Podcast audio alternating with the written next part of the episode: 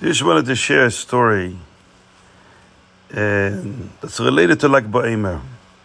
There's a famous medrash, which I already mentioned once in the past, that somebody came to Reb Shimon Bar Yochai, a couple, a couple that hadn't, didn't, wasn't blessed with children for many years. Uh, after the marriage, they weren't blessed with children, so they came to Reb Shimon Bar Yochai to see what they should do. It was 20 years after the marriage. So should they get divorced or should they uh, wanted a bracha, maybe a bracha for children? And Reb Shimon Bar Yochai said, my advice to you is you should get divorced, but not only that, you should have a party the way you had when you got married. You made a big banquet, you invited all your friends and family to celebrate with you. You should do the same thing when you get divorced. Make a party, a banquet, and invite all the friends and family and have a huge celebration when you get divorced. It was a bit of a strange suggestion, but the couple didn't ask any questions and they decided to do what Reb Shimon advised them. And so they made a huge banquet, invited everybody. It was quite surprising to all the friends and family that were invited. What kind of a celebration is this? Celebration of getting divorced. So a divorce is even Mizbeach Meirit of Mois. Even the Mizbeach cries when a couple gets divorced.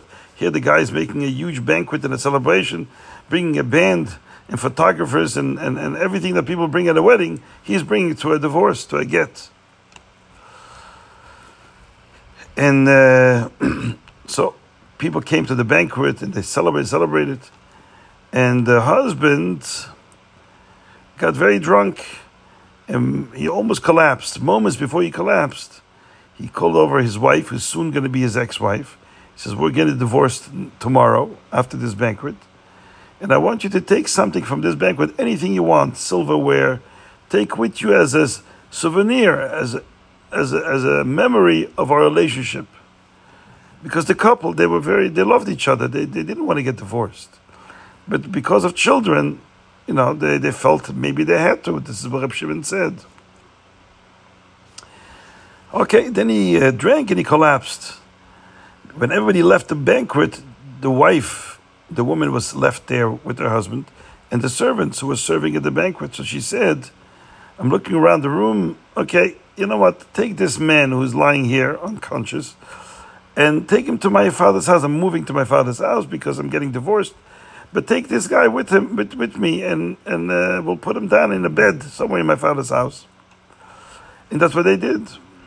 The next morning, he wakes up and he looks around. He sees he's in the house of his in-laws, the last place he expected to be. The day after this banquet, when he was going to get divorced, didn't expect to be in her parents' house. So he calls her over and he asks her, "Why am I here? Aren't we getting? Aren't we supposed to get divorced?" She says, Well, I did exactly what you told me. You told me I should look around the room, and the thing that I like most, I should take with me as a memory for our relationship. I looked around the room, and the thing that I liked most was you. So I felt that I, I should take you instead. This is what you told me to do. So they both realized that this is not working. They can't get divorced. So they went back to Reb Shimon. Reb Shimon heard their story. He said, Ah, if there's so much connection between the two of you, then I'm going to daven for you. And he davened for them and they had kids. So this, this is a medrash. Now, fast forward 1700 years, there was a famous tzaddik, Reb Chaim of Tzanz. He had a, um, a student, a disciple who was also a rebbe or a tzaddik in his own right later on. His name was Shmuel Kaminke of Kaminke. Kaminke is a city in Poland it was either Shmuel or Reb Shalom, I don't remember which one it was.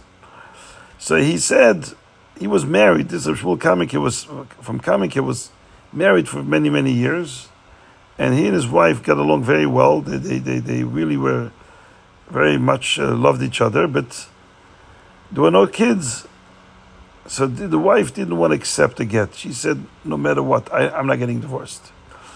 He, the husband, he was concerned that Apidin, he's mechuyev to have children so maybe you should get a get. But the halacha is you can't give a get against somebody's will. It's a cherem that a husband cannot give a get against the will of the wife.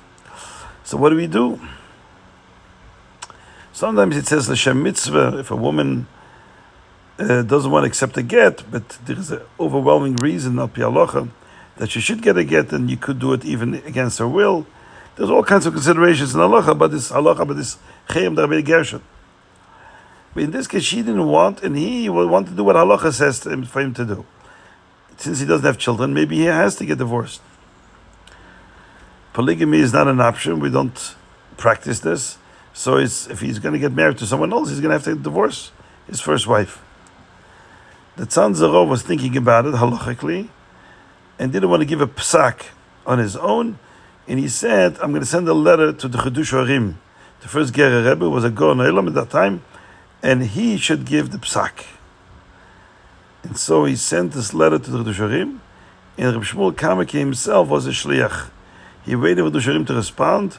Dusharim wrote a letter and wrote a whole psak din al pi what the halacha should be regarding this case, whether Reb Shmuel could divorce his wife even though she's uh, refusing to accept the get.